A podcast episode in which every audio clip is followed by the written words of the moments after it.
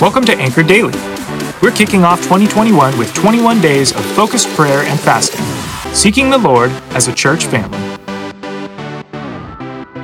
Hey guys, my name is Emily Vickerman and I work with the high schoolers at Bethel. Today I get the privilege of talking with you about Psalm 23. Psalm 23 is a well known verse because of the beautiful imagery it gives us of God as our shepherd. It's written by David, who was a shepherd himself as a young man. And because of this, David knew the responsibility shepherds carried in protecting and guiding the sheep in their care. He had done this firsthand by striking down lions and bears who had preyed on his sheep. So knowing this gives David's psalm even more weight. The Lord is my shepherd, I shall not want. He makes me lie down in green pastures. He leads me beside still waters. He restores my soul. By saying the Lord is my shepherd, David's saying that the Lord will protect him and guide him, that he will never leave him alone to face attacks or hardship alone. But not, but not only will the Lord protect him, but he will lead him to a place that is green and lush, a place of refreshment for the soul. David goes on to say that even when he walks through times of darkness, when he can't see what's ahead of him, he will not be afraid because the Lord is with him. Even though I walk through the valley of the shadow of death, I will fear no evil, for you are with me. Your rod and your staff, they comfort me. I remember when I was around six and we lived in an old house with a basement. And whenever I had to go down there alone, my heart would pound, both from running down and back up as fast as I could, and also from the fear of being in such a cold and dark place. When my mom was with me, though, I felt no fear, because I knew that she would protect me from anything. It's the same for David.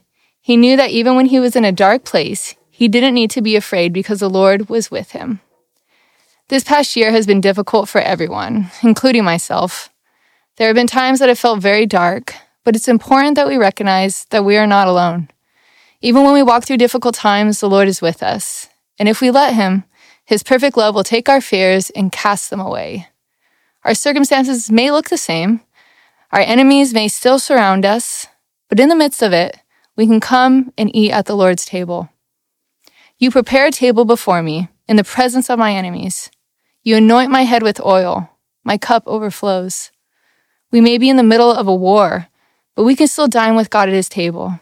We can feast on his love, his goodness, his peace, and be fully satisfied. We can rest in his presence as his holiness pours over us, healing the pain and the hurt we've endured. And as we do that, our hearts will overflow with the blessings of God. And that's something no enemy can steal from us. When we follow the Good Shepherd, we are given hope, both for this life and the next. Surely goodness and mercy shall follow me all the days of my life, and I shall dwell in the house of the Lord forever. So instead of dwelling on the past or on the difficulties we face, we should instead dwell in his presence, soaking it up and letting his goodness and mercy flow over and through us. Lord, thank you for being the good shepherd. Thank you for caring for us, protecting us, and guiding us. Help us to trust you even when everything around us seems dark and confusing. Help us to know that you have not abandoned us, but are right beside us. Fix our eyes upon your goodness and mercy, and help us to rest in your presence. In Jesus' name we pray. Amen. Thanks for joining us today. If you haven't already subscribed, please do so because we'd love to continue to dive into God's Word with you. And we'd be honored if you'd consider sharing this podcast with your friends and family.